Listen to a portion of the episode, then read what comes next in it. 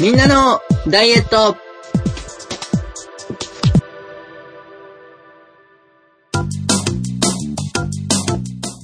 この番組は暑さで痩せられると目論んでうっかり油断していたら増量してしまって慌てまくっている皆様の目を覚ますダイエットバラエティです。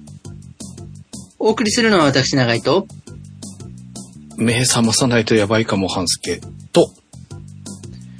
目覚まさなくてもいいかもしんない哲夫一郎です。おおよろしくお願いします。よろしくお願いします。すごいですね。なんか、自信満々って感じですか？はい。自信満々にやつれても、え、ヘロってます。ヘロってるんだ。大変、お仕事で忙しい。そうですね。はい。心身ともに。消え入ってる、消え入ってる。あすみません。自動フェードアウトしてしまいますね。は いまあ、眠たいです、今でも。すいません。ああ、そうなんだ。は睡眠が取れてない。い。いや、睡眠だけはとってる。ああ、ていうか、睡眠取らざるを得ないぐらいくたびれ果ててる。そうなん、大変ですね。お忙しいですね。ははい。まあ、暑さ、まあ確かにすごく暑い日が続いている関東すごいんでしょ？すごい暑いのと、あとね、あの、ちょっと前からなんですけど、雨降って、はい。ピーカン。で、ジャバジャバ。ピーカンの繰り返し。もう、なんていうの？入道雲が出てる青い空の5分後に、ジャッカジャカ雨降るんですよ。へえ。5分経ったらまた入道雲なんですよ。もう、湿度マックス。超、なんか、雨降って冷え、冷やされるかなとかってちょっと期待するんですけど、ザーッとした時に。はい、はい。まあ、ちょっとなんか道路が冷えたりとか、なんか家のコンクリが冷えたりとか、なんはいかそんな期待するんですけど、もう全然その後の日差しの強さで、はむしろなんか蒸し焼きにされてる感じになるっていう、その、晴れ、雨、晴れ、雨の、すごい短いサイクルで繰り返されるのに打ちのめされるっていう日が結構何回かありましたね。雨が降っても湿度を補充するだけなんだ。あそうそうそうそう、そんな感じ。湿、湿気をドカーンって足されて、どうだってこう、また温められて、みたいな。ほんとサウナと一緒ですよね、きっと。うん。シュワーってなって。だから本当にね、すっごい雨降るんですけど、その日が出て5分もしないで道路乾くんですよ。へえ。っていうぐらい暑い。ので、もう本当に参りますが、参るんですけど、あれあれあれ？痩せてないぞ、みたいな、私の成果発表、入らせていただきます。えー前回が、えっ、と、イベントあ、覚えてた。はさせていただいたので、イえーベントの感謝を全く告げずに行くから、こいつは本当に感謝の心がないなと。そうですよね。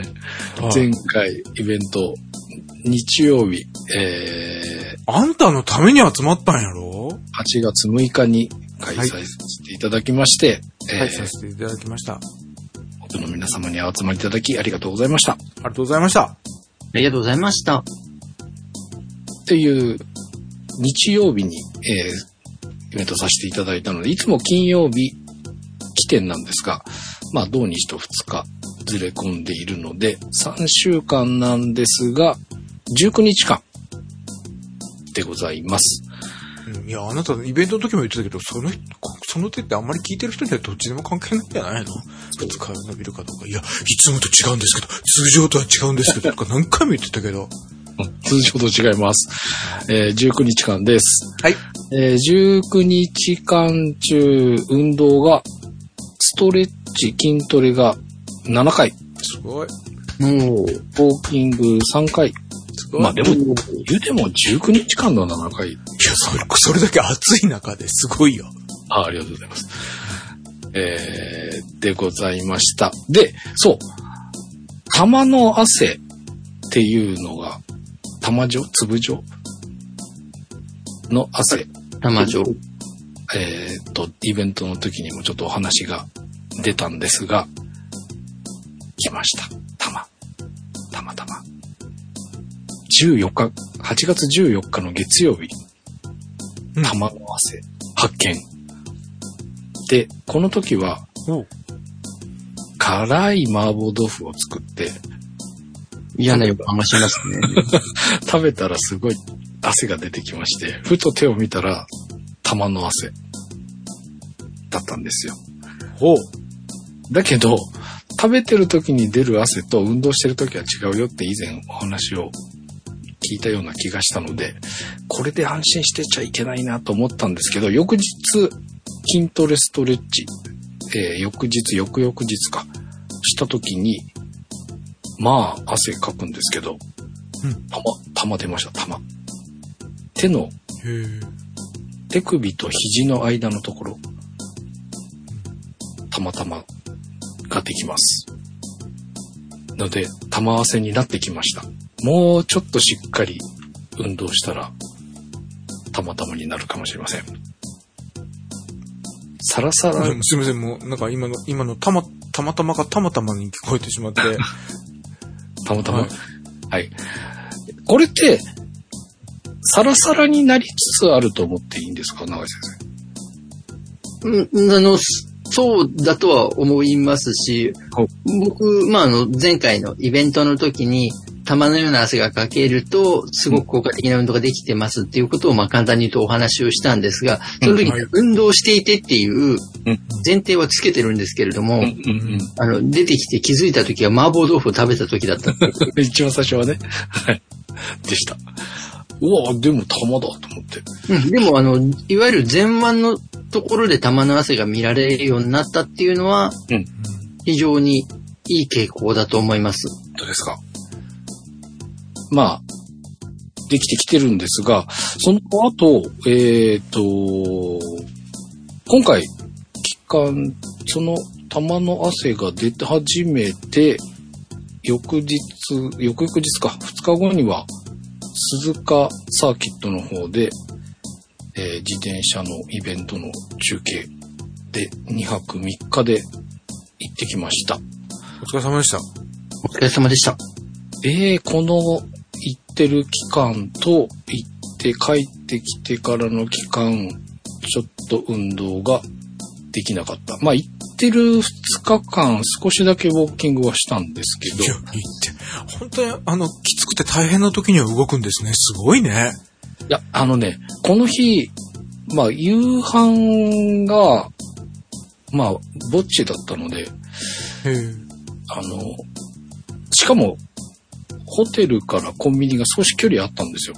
へえ。で、どうせコンビニになんか買いに行くんだったら少し遠回りして、帰りがけに買って戻ってこよう。っていうのができたからできたんですけど、ホテルでムーバレックスとか筋トレストレッチもできたらなと思ったんですけど、歩いて帰ってきてシャワー浴びたらもうご飯食べるのもどうかなっていうぐらい、ちょっとへたばってたので、ちょっと筋トレストレッチができなかったのと、まあ、帰ってきてからもちょっとそこから数日できなくて、昨日ようやく筋トレストレッチはしたんですが、はい。もうここで玉じゃなかった。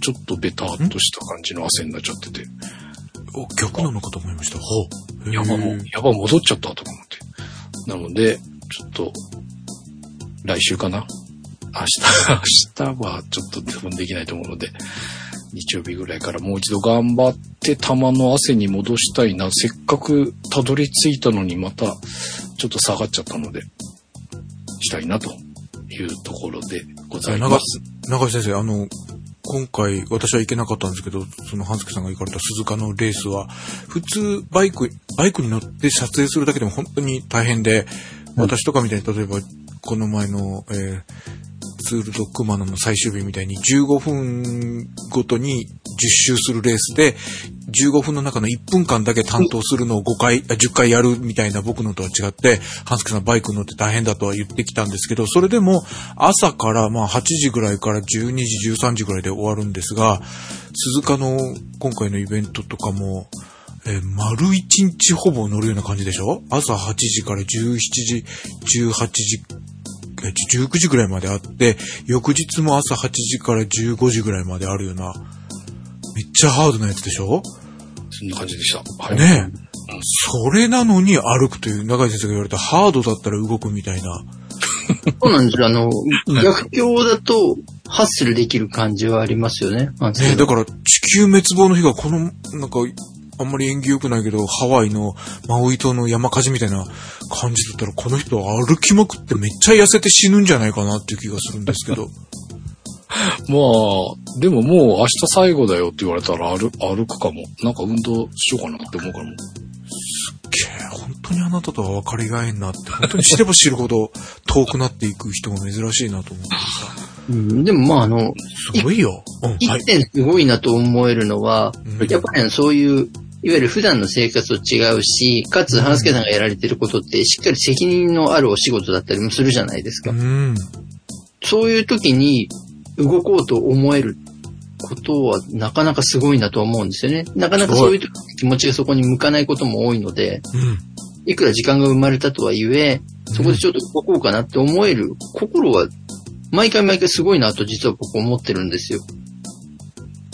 ただそれがあの、普段の生活で、あの、その気持ちが芽生えないのかなっていうのを同時に不思議に思ってる。なるほどね。はいはいは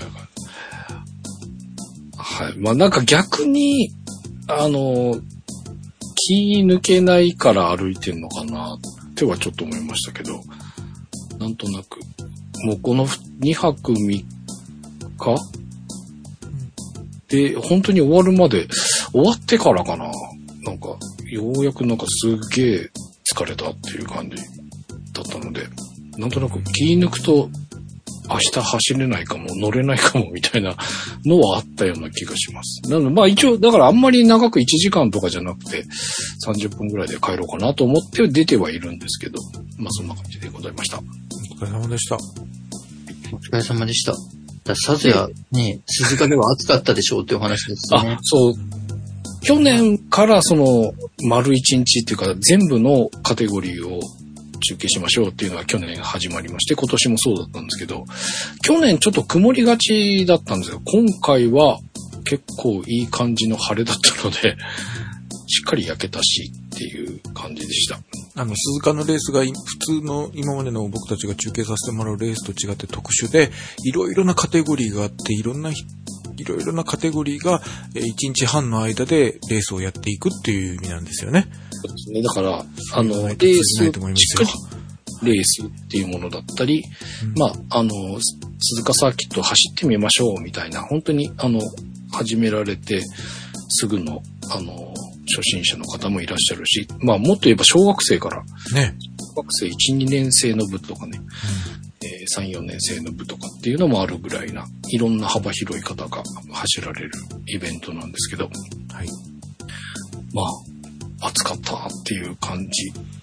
去年がまあ、よかった、あの、曇りで助かってたんだなっていうのを実いや感し、た。去年もそんなに曇ってたイメージはなかったから、あれよりすごかったんですね。お疲れ様でした。なんかすげえ、そう、そうだ、それで言うと、玉の汗をかくのを確認して、鈴鹿に行ったんですが、鈴鹿でもう書いたのはなんかちょっとダラダラ、ベタベタするような感じの汗だったんだよな。もっとさらっとした汗になってないのかしらって思ったんですけど、まあ、ほぼ一日ずっと汗かきっぱなしな感じだったので、まあ、ベタベタにならざるを得なかったのかもしれませんが、ちょっと汗の感じがちょっと違ったような気もしました。はい。サラさんの汗目指して頑張りたいと思います。で、まあ、成果でございます。はい。前回が、えー、23年8月6日の計測でした。体重が88.6キロでした。本日23年8月25日の計測です。はい。体重です。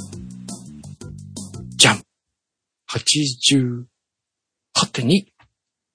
おう0.4キログラムの誤差じゃないっとはいえ、今の話を聞いた割にはあんまり減ってないけど、でもやっぱり大変な時に動いたのはすごいと思う複雑な 0.4kg の原料ですおめでとうございますございます。微妙ですよね。いや、目いっぱい褒めてあげたつもりなんですけど。体脂肪率です。前回ご紹介した体脂肪率が26.3%でした。今回の体脂肪率です。じゃん !25.8! さっきは頑張っていろいろ微妙という言葉を遠回しに使わないようにしたけど、やっぱり微妙な0.5%マイナスですはい、おめでとうございまもす。うごめん。なんか褒める気力がなくなった、体力がなくなってた。もう弱ってるのね。うんウエストが前回ご紹介したのが101.0センチでした。今週のウエストです。はい。じゃん !101.0! もうなんも変わっとらん。もう全部一緒。はい、お疲れ様。逆にこれだけ頑張ったのに変わっとらんってすごいね。そう、これ多分3回目、4回連続ぐらい変わらずなんですよね。あ、そうだ、そうそう。ここでこの人の話を鵜呑みにせずに食べたものを客観的に見ないとダメなんですよ。戻ってみましょう。でも、どう？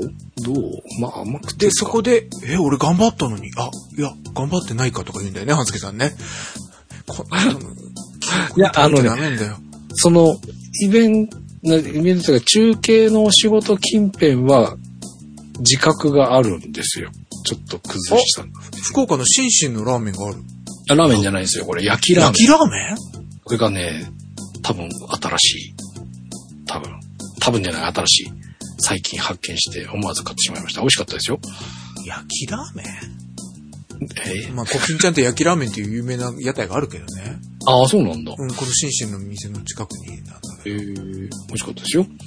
はい。で、キャベツが、ちょっとその出張とかがあったので少なかったですけど、まあ、未だにやってますし、たまに、こう、カロリーメイトとか、ベースブレッドだけ、まあ、昨日今日そうなんですけど、昼間、ちょっとカロリー摂取を控えようというのが、まあ、ちょいちょい挟んでおります。でも聞いてください。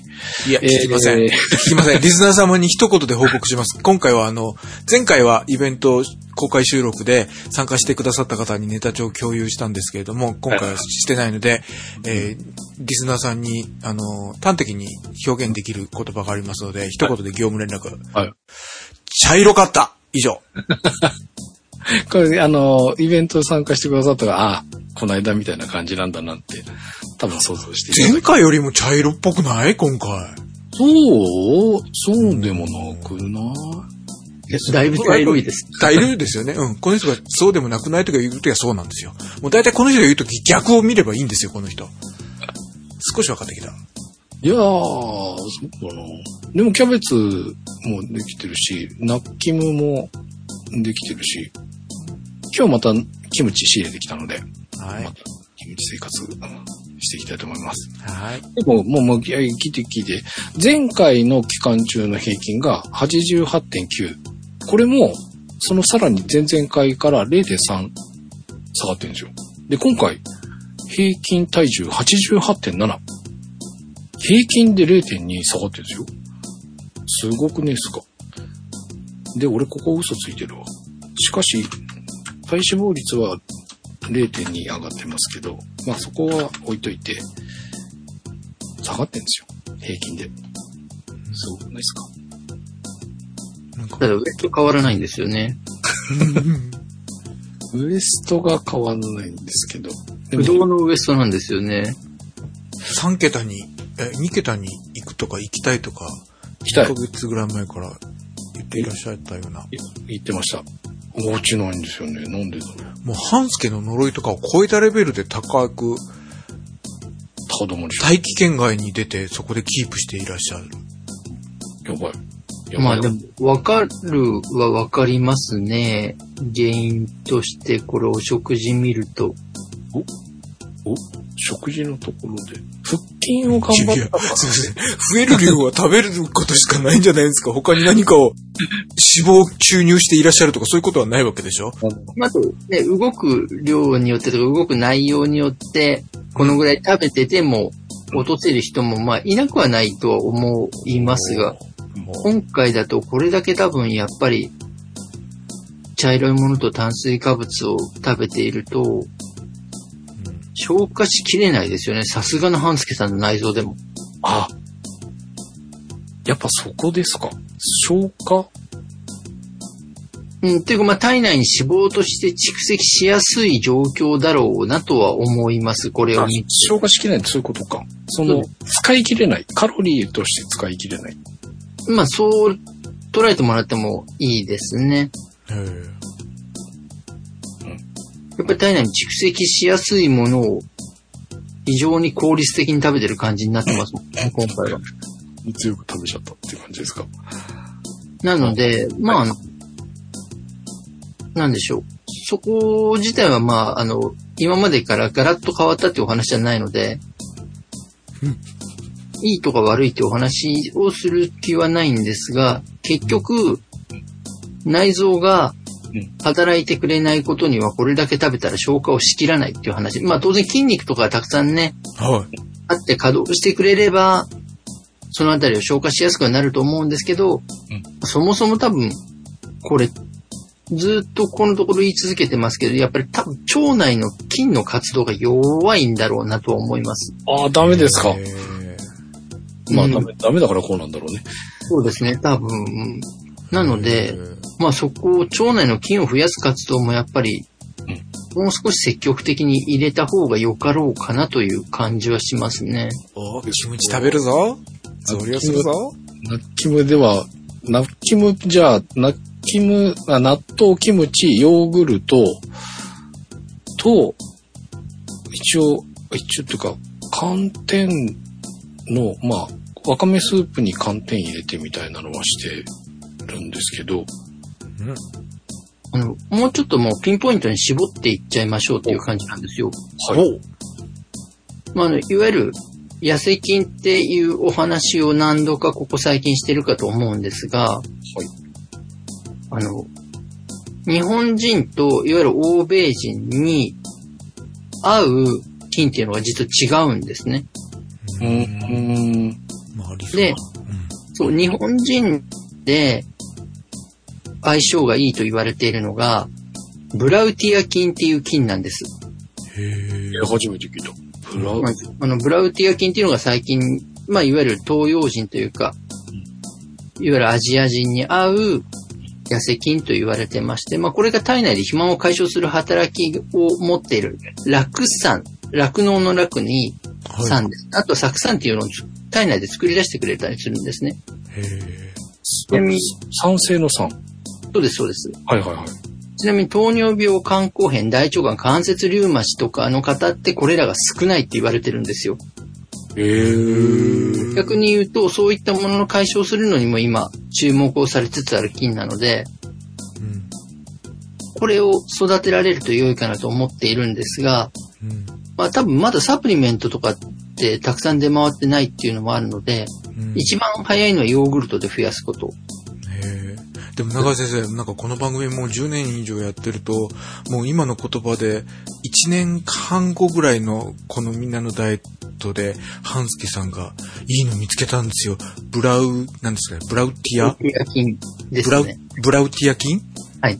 ブラウティア菌入りのブラウニーが出たんですよ。これ食べたら食べ放題とか言いながらバクバク食べてる半助さんの絵が浮かびそうな気がするぐらいなんかうんパターンが見えるんですけど。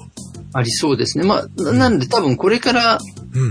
とたくさん出回っていく出回るものだと思うんですけど、うん大麦の製品にまずたくさん含まれてるんですね。へえ。うんえ、じゃあオートミール絡みになったりとかしなそうです、そうです。なので、はいオートミール実は糖尿病にも良いって言われたりとかしてまして、へえ。ここと実は関連づいてるんじゃないかっていうことも今研究されてたりもするんですよね。へえ。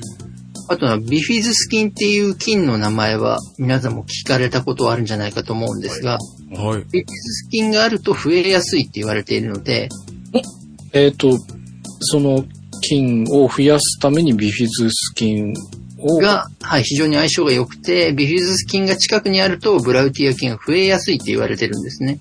うーん。なので、ヨーグルトを、ビフィズス菌のたくさん入っているものを選ぶっていう方向に持っていってもらえると、ブラウティア菌が増えやすくなるだろうと。まあ、あの、ハンスケさん、腸の中に存在していればという話なんですが、一応、うん。日本人にはある程度存在しているという話ではあるので。そこにちょっと絞ってと言いますか、まあそこメインに腸内で、いわゆる筋活をしていただけると、脂肪の燃焼をしやすくなり、まあかつ、101センチの壁を越えやすくなるのかなというのが今日のお食事を見てる限りでは思いました。うん。はい。なんか腹筋頑張ったから腹筋がついて太ってきてるのかなとか思ったんですけど、違うんですね。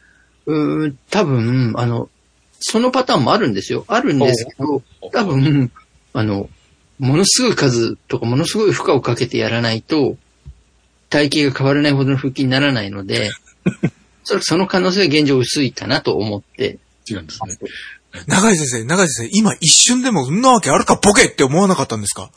あのそれをあの、すごくあの、わかりやすい言葉で今訳した感じだと思っていただければ。いや、でも今、ズームで見てたけど、顔ピクリともしないから、すっげえなと思って。であの、なんか、すごい、第一印象が、今のお話の第一印象が、はいああ、うぬぼれ屋さんだなと思った。うん。ハンスケさんね、自己評価高いよね。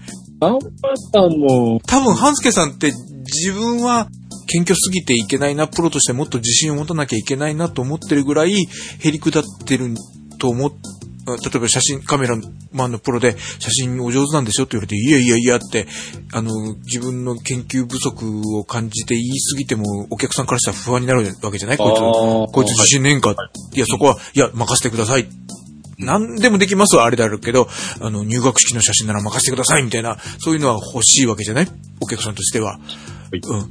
だからそういうところはもっと自信持たなきゃ、持つって言わなきゃいけないと思ってるんじゃないかなと思えるように感じるんだけど、いろんな端々で、半助のは話聞いてないよねと、いや、聞いてますよとかさ、何も考えてないでしょって、いや、考えてますよとか、結構、え、結構この人は自分の評価高いんだなと思うシーンが、あの、編集してると感じるんだよね。なるほど。いやー、いや、でもだって頑張ったのストレッチで筋トレ。でも腹筋が今ね、結構きついんですよ。いや、すごいと思うよ、動いてるの。これだけ クソ、それだけ暑い中で、クソ暑い中で動いてるのはすごいと思うけど、はい。そこは認める。そこはすごい。聞いてる聞いてると思って、だからこれはついて欲しいよねって思ってるんですけど、まあでもそんなにね、サイズが変わるほどではないんでしょうね。あの、本当にあの、体型変わる腹筋ってものすごいきついんですよ。うん、そうなんですね。なので、相当な負荷をかけて多分、10回やったらもう本当にお腹がつって痛いっていうのを、10回？はい、2セットぐらいやるぐらいの感じだと変わる。おあの、前言われた地獄の淵から生還するってやつですか？そうです、そうです。なんで、そのぐらいの負荷だと、あ、確かに変わるなっていう感じにはなるんですけど、多分、そこまではなかなかできないじゃないですか。まあきついけど、そういう感じじゃない。ちょっと違いますね。そこまではなかなかやれないと思うので、うんおそらくそこにはたどり着かないだろうなと思って見てるっていう話なんです。僕今、呼吸系のトレーニングをしてるんですけど、へーもうあの、結構死にそうになるんですよ、本当に。呼吸系でも地獄の淵から復活するぐらいの、生還するぐらいの2回の呼吸とかをやるんですか？やりますね。まあ、あ。の、今30回の機械があるんですよ、今。機械というトレーニングマシンがありまして、はまあ単純に心肺を衰えたなっていうのがきっかけで取り入れるようになったんですけれど、鼻をつまんで、マウスピースみたいなのを加えながら、要は呼吸をしにくい機械なんですね。へえ。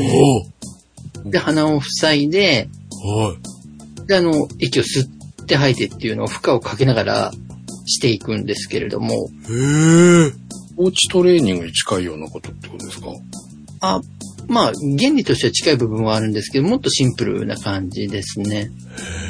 まだ大きい笛みたいなのを、まあ、マウスピースがあってそれを口に加えて、呼吸がしにくい状況に持っていって、で、あの、負荷も変えられるんですね。うー。うんん。まあそういう機械を使って今トレーニングしてるんですけど、本当に辛くて、あの、自分で始めたことなのに、毎日始める前にすごくやりたくないなと思いながらやってるんですね、今。すっげえ、それでも続ける自己、うん意志の強さが素晴らしいと思います。なんかでも、うん衰衰えるというか、やっぱりあの、人って衰えるんだなっていうのを、このところ自分の体ですごい感じるようになったので、だからやっぱり鍛えないとダメなんだなと、強く思ったのは確かにあったんですね。で、え、僕も衰えてからこの前交通事故に遭われたわけじゃないんでしょ？それとは別ですね。それって別でしょ？うん。そこの責任を感じておられたら違うんじゃないかなと言わなきゃいけないなと思ったけど。もう本当に、そうですね。あの、多分、まず体力が落ちたけれども、こう肉体的な能力が落ちたっていうよりも、体の基礎の能力が落ちてる感じがして、うんそれなんでちょっと呼吸を見つめ直そうかなと思って呼吸系の筋肉のトレーニングを始めたんですけれども、まあ辛い。本当に辛いんですけれど、多分、あ、このぐらいやらないと効かないなって僕自分に言い聞かせながらやってるんですけど、多分なかなかそこまでの、あ、ここまでやれば効くんだなっていうジャッジメントが効く段階までトレーニングの経験がないと、多分判断つかないじゃないですか。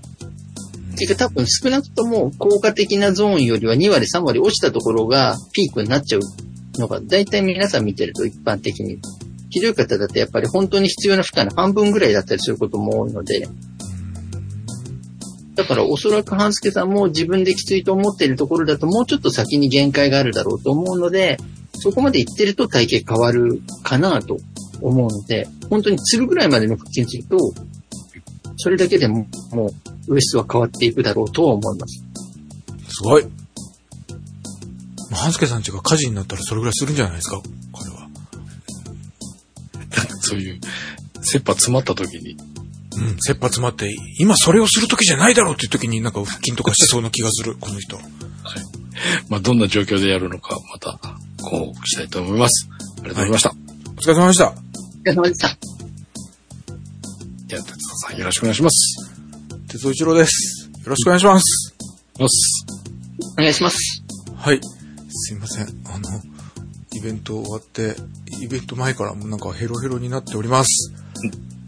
はい。記録もほぼ書いておりません。おえ、書けておりません。えっと、これで許して。えーっと、違った、こっちだ。はい。ストレッチ。バッチリ。お、すごい。はい。先週の日曜日のね、20日だけね、やったかもしんないし、やってないかもしんない。ちょっと、あの、もう分かんない。わかんなくなっちゃった。あの、ちょっと休日でいつもと違うリズムで、あれ？俺やったっけ？やってないっけで、一応してないにしてますが、もう埋まってるでしょ。もうすごい。はい。えーヘロヘロで、もう、睡眠時間だけを確保して、おもう、仕事終わったら寝て、早く起きて、みたいな感じですが、ストレッチだけはやっております。そして、えーありがとうございます。この前のイベントの時に、鉄道の、まあ、イベントにふさわしくない微妙な生ぬるい結果を出してしまいまして、えーそこで長井先生のアドバイスで骨盤の動きをと言われた時に、鉄道スペシャル、ムーバレックスをやってなかったので、鉄道スペシャルをやってなかったなと気づきました。えーなので、このイベント後からはストレッチ、15分ぐらいのストレッチの終わりに、鉄道スペシャルだけをくっつけるやつを、まだちょっとすみません、ムーバレックスまでやれてないんですけど、鉄道スペシャルだけは追加しています。はい。あの、僕はそれを哲夫さんが X、過去旧ツイッターで上げられているのを体験して、あ、復活されたなと思って見ておりました。ありがとうございます。そして呼吸に関しては今の仕事が、今の昼間の仕事がすごく緊張するお仕事で、えーなので、長井先生の呼吸の件、あの、えーそそのこ緊張する仕事の前から、あの、1日30回ぐらい深呼吸をと教えてくださって、背中が緊張して硬くなるっておっしゃってましたよね。はい。えーで15回、前半の15回分は朝の、お一発目のストレッチで足の裏をくっつけての時に15回、えーファーウェイのプログラムに合わせてやるんで、半分はやってる。で、あと15回を忘れるだったんですけど、今は逆にもうめっちゃ緊張してるのを自覚してるので、もうそこで思い出して思い出してなので、もう30回以上、50回、60回、100回ぐらいやってます。ええすごい。はい。おで、他の運動はなし。もうムーバレックス筋トレなし。えー、二日前に、あ、そうだ。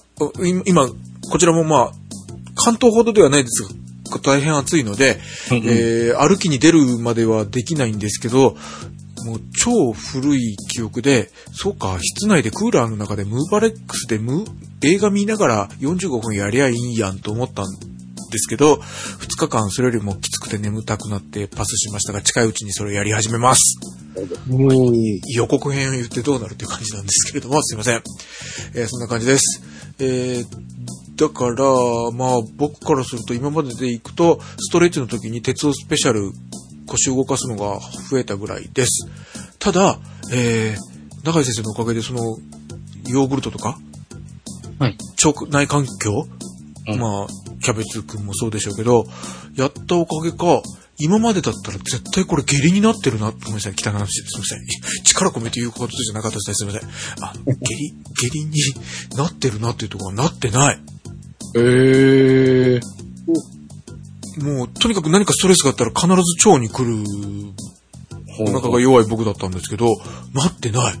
ええすごい。これは確かに腸内環境改善されてますね。少しは良くなってますよね、これって多分大いに良くなってると思います、それは。ありがとうございます。中井先生のおかげです。いやいや、それはちゃんと実践してくださってこそなので、でもそこまで変わるのは実はあの、かなり大きい変化です。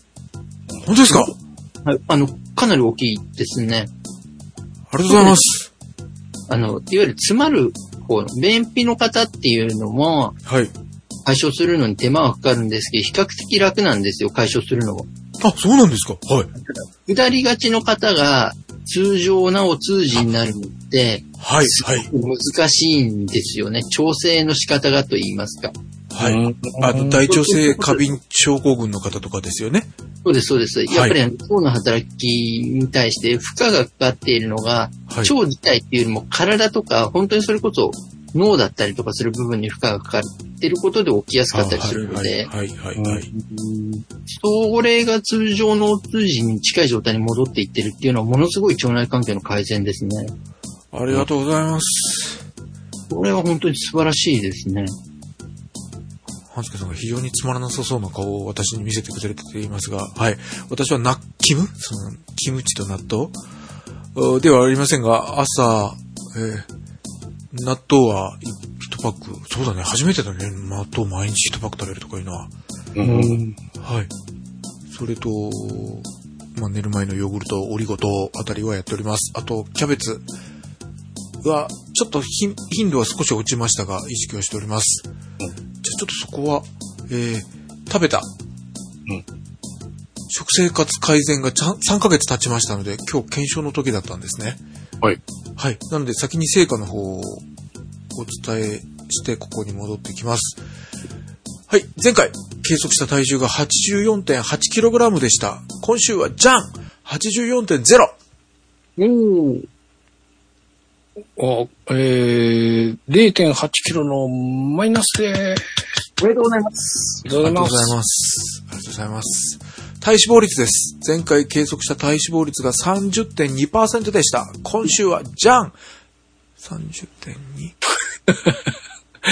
えー、減らないなら増やせの0.0%変わらずでお疲れ様ですす。いません。ヒノキボラ丸さんに言ってないのになんか、はい。はい。えー減らせませんでした。はい。ウエストです。前回計測したウエストが93.7センチメートルでした。今週は、じゃん !91.8! えー、なんだこれ？えー、1.9センチの大減量ですごい。おめでとうございます。ありがとうございます。すごいな。自己評価が低い鉄夫ですが、一言言わせて、見た目はもっと減った。えー、もう、仕事でボロボロでやつれた。だから、え、これだけしか減ってないのって感じです。あー、気分的にそんな感じなんだ。いや、でも1.9ってだから気分じゃねえっつってんだろ、見た目が減ったっつって。まあ、あの、実測と見た目と気分でいくと、実測までいけてないけど、ただ気持ちじゃなくて、見た目は本当に減ってるんですよ。まあ、だから中井先生の言われるお腹周り、体の中心は一番最後っていう。ね、感じじゃないのかなと思うんですけど。でも確かに前回のイベントの時よりも、はい。胴体の部分が薄いですね。ありがとうございます。はい。ほぼ寝の下が、だと言っていただきました。はい。はい確かに、なっておられますね。こはいれは、もう少もう少ししたら、ももっとやつれて成果成果を出してやるぜ。はい。えー、なんですが、その3ヶ月間、えーと食事関係を変えました。はい。えー、と、お時間がないので、ささっと言った方がいいね。はい。まず、えー、5月14日から始めました、タンパク質アップでゆで卵。はいこれは、えー最初の頃は毎日2個食べてましたが、今は、ちょっとペース落ちてます。それでもまあ、月あらば、少なくとも3日に1回ぐらいは2個食べてる感じです。えー、こはいにほぼ毎日1個みたいなレベルなんですね。うん、始めた頃は毎日2個ちゃんと食べてた感じだったんですが、はい。言うほど腹持ちもしねえなって感じもしまして。はいあ。あ、はいはいはい。はい。次です。プロテイン。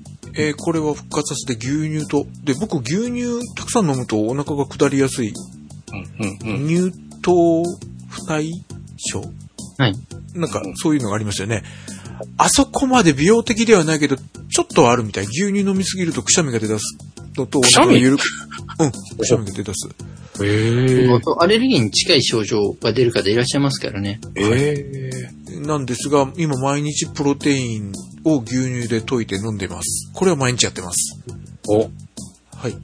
そして食物繊維のキャベツを増やす。これも今毎日っていうほどではないけど、えー、夜食が3日に1回ぐらいはキャベツ。うんなので、でかいキャベツを買って、使ってるのは変わりません。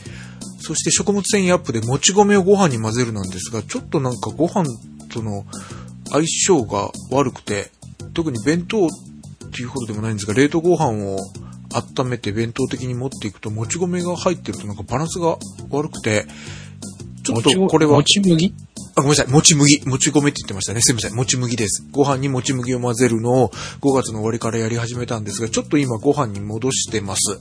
はい。はい。で、うんごぼうって長井先生言われたんですが、ごぼうもちょっとで、味噌汁のところを豚汁っていうの？そちらは。うんどっちかというと豚汁にするみたいな感じで、きんぴらを作ったりとかはしましたが、そう頻繁ではないうん。です。でう、んさつまいもが一度もやれてないまんま。うーん。ああ、うんはい。はい、すいません。せっかくアドバイスいただいたのに、食物繊維、ビタミン、ミネラルのさつまいもはちょっといけてません。はい。そして腸内環境、腸内細菌で、えー、納豆。これはもう今毎日1パック食べています。うん。素晴らしい。はい。えー、そうだね。大、一時期やったんだ。大根おろし納豆にしたんですよ。そうそう。だからもっといいだろうと思う。酵素も入りそうだし、なんだけど、ちょっと朝が早くなって大根おろしを作る間が今んとこなくて納豆を作るのが微妙に大変ですよね。ねちょっとね、になってしまいました。なので、まあ、納豆だけっていう意味でいくと、5月22日から毎日やってます。うん、すごい。うんもう今、朝は納豆1パックとプロテインとバナナ1房うんうんうん。です。うんあ、あとそうなんだ。ごめん、ちょっと戻るけど、長井先生が前々回の時に、哲夫が、えー、酵素を増やすという意味で、えー、バナナを翌々週から食べたらいいよって教えてくださって、はで、えー食べると増えるかもしれないから、イベントの時にベストを出すためには翌々週からって言われたんでしたよね。で、その時に、久しぶりに、いや、もうその時すでに食べたくなってたんですよってバナナを出したんですけど、中井先生の忠告を聞いてなくて、もうその翌日から食べ始めてしまったので、確かに増えてしまったっていうのも、やってもうた感が若干あるんですが、はい、ごめんなさいでした。はい。ということで今、バナナとプロテインと納豆を朝に食べてます。はい。で、ヨーグルトが、今のヨーグルトが、まあ、美味しいのと、手に入れやすいのと安いのと、食べ終わった後の容器が処分しやすいというので、他の納豆が言わ、5月ぐらいから言われてたのに、一度も他に浮気ができてない状態です。ああ。すいません。近いうちにちょっと違うやつをさ、試してみます。はい。そして、ミネラルという意味で、マグネシウム、にがり。はいです。うこれはちょっと遅めで、6月8日から始めました。で、瓶が1本なくなります。はい。ただ最初は毎日 10mg 飲むにしてたのが、今はもう3日に1回ぐらいになってしまってます。これは、どう、中に入れるんですか？そのままダイレクトに飲むんですはい。何もない時には、水に入れて飲みます。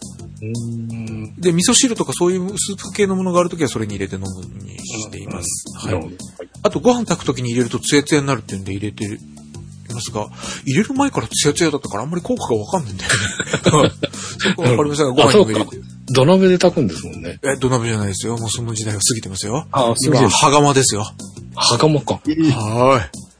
すごい。どんだけ食にこだわる人になってしまったんだという、19の一人暮らしの、えー食べないことで、人んちの家庭料理で食べないことを責められないために自炊をし始めた僕からは考えられない、うん。はい、えー状態になっております。今、羽釜で美味しいご飯を炊いております。えー、はい。はい。そして、えー飲み物関係でいきますと、レモン。ポッカレモンを買って中性脂肪を下げるという意味で、これも一日、毎日飲んでたのが、今は3日に1回ぐらいかな。うん。5月21日ぐらいから始めています。はい。という状態で、えー、すみません。最後に水を1.8リットルぐらい飲むをしてたんですけど、ちょっと特に外に出だしたりして、トイレが多いと困ったりするので、あんまり無理に増やさなくしたので、水分はちょっとパスさせてください。うんということで、えー食べ物関係で、タンパク質アップ、タンパク質アップ、食物繊維アップ、食物繊維アップ、食物繊維アップ、えー腸内環境改善、腸内環境改善、ミネラル中性脂肪と、やった結果が、体重が2.6キロマイナス。おおうん。というよりも体脂肪率の方が来るかなと思ったんですけど、体脂肪率はヒノキバラマラに行ってないのにマイナス0.2%。はい。はい。ウエストがマイナス3.9。わあ、でかすごい。まあ、この3ヶ月運動がほぼないという意味では、うん。年はあるのかな。そうですね。もう本当に、あとは、これきっとやっぱり体質の改善にも大きく寄与しているだろうと思うので、はい。まあ、さっきの下り腹じゃなくなったっていうだけでもですね、キルキル腹じゃなくなったっていう点でも。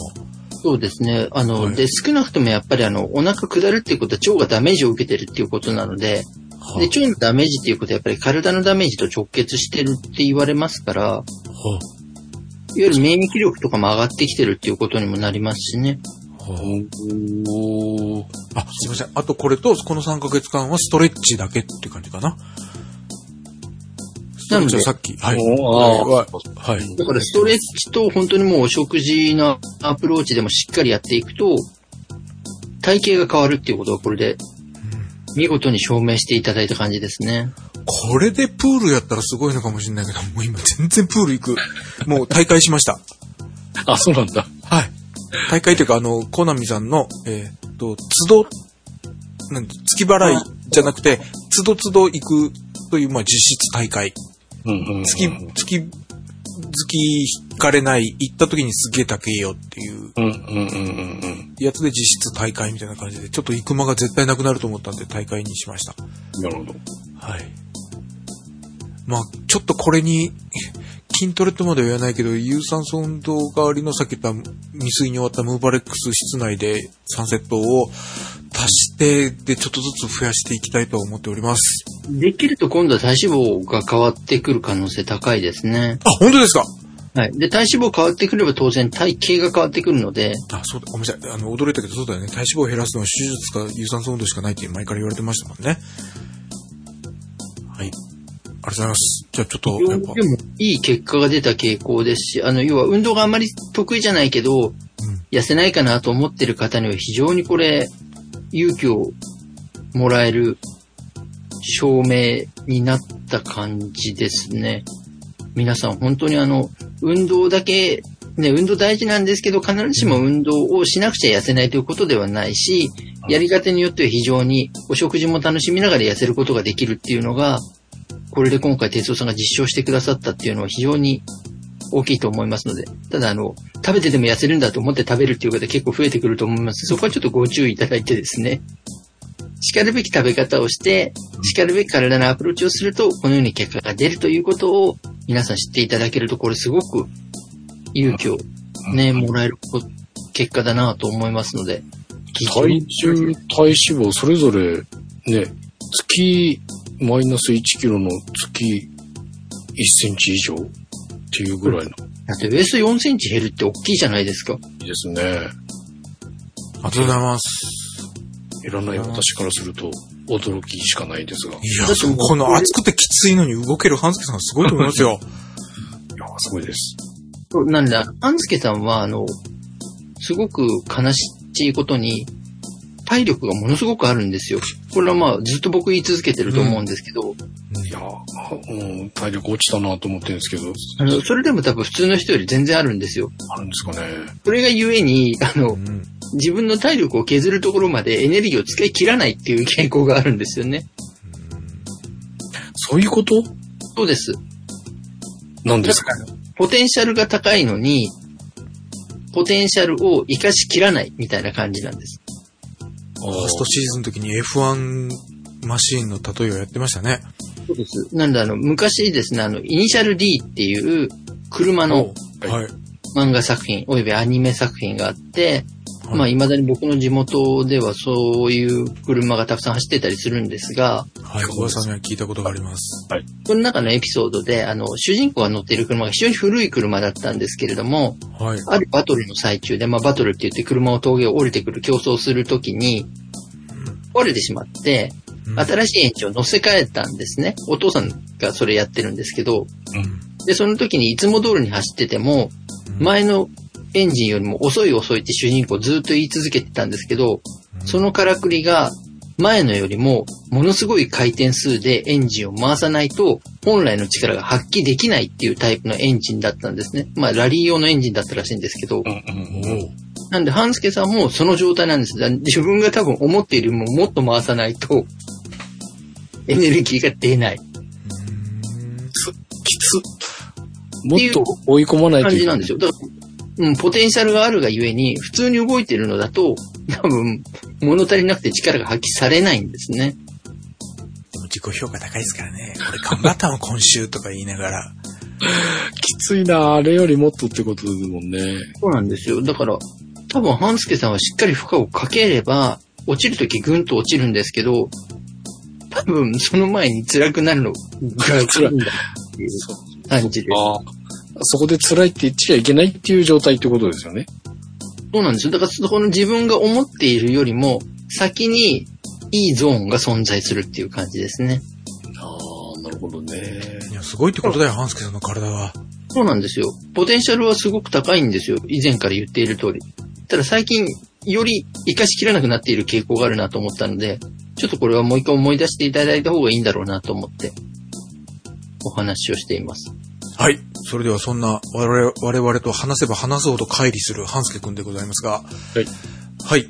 えー、イベントでは先に告知させていただきました。もう持ち時間がかなり少なくなってますが大丈夫です。半助のネタなんですぐ終わらせます。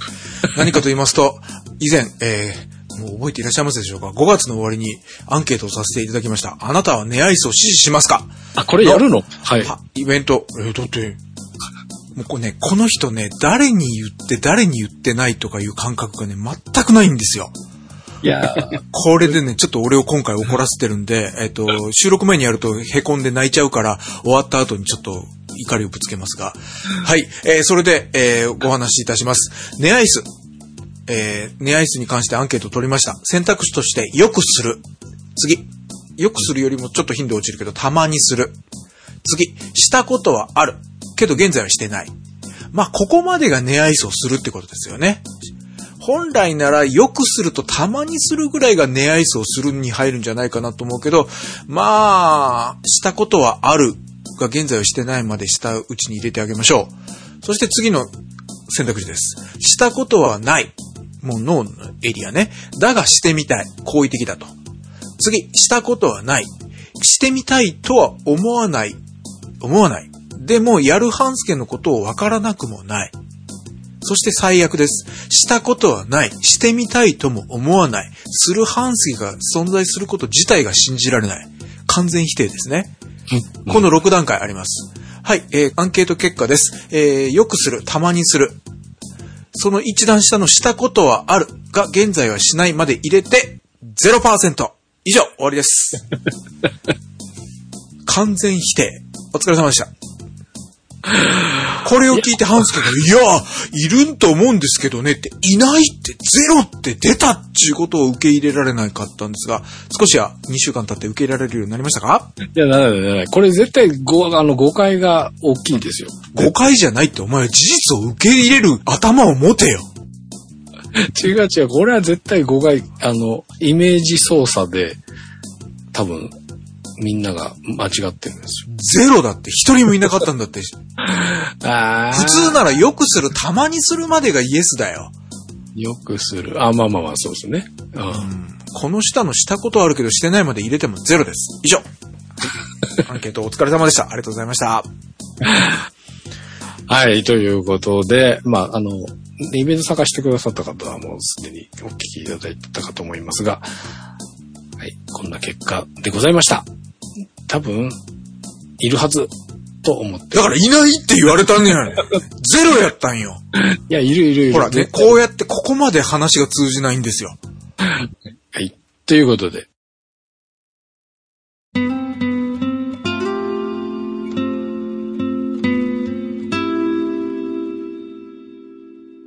今週も最後までお付き合いいただきありがとうございました。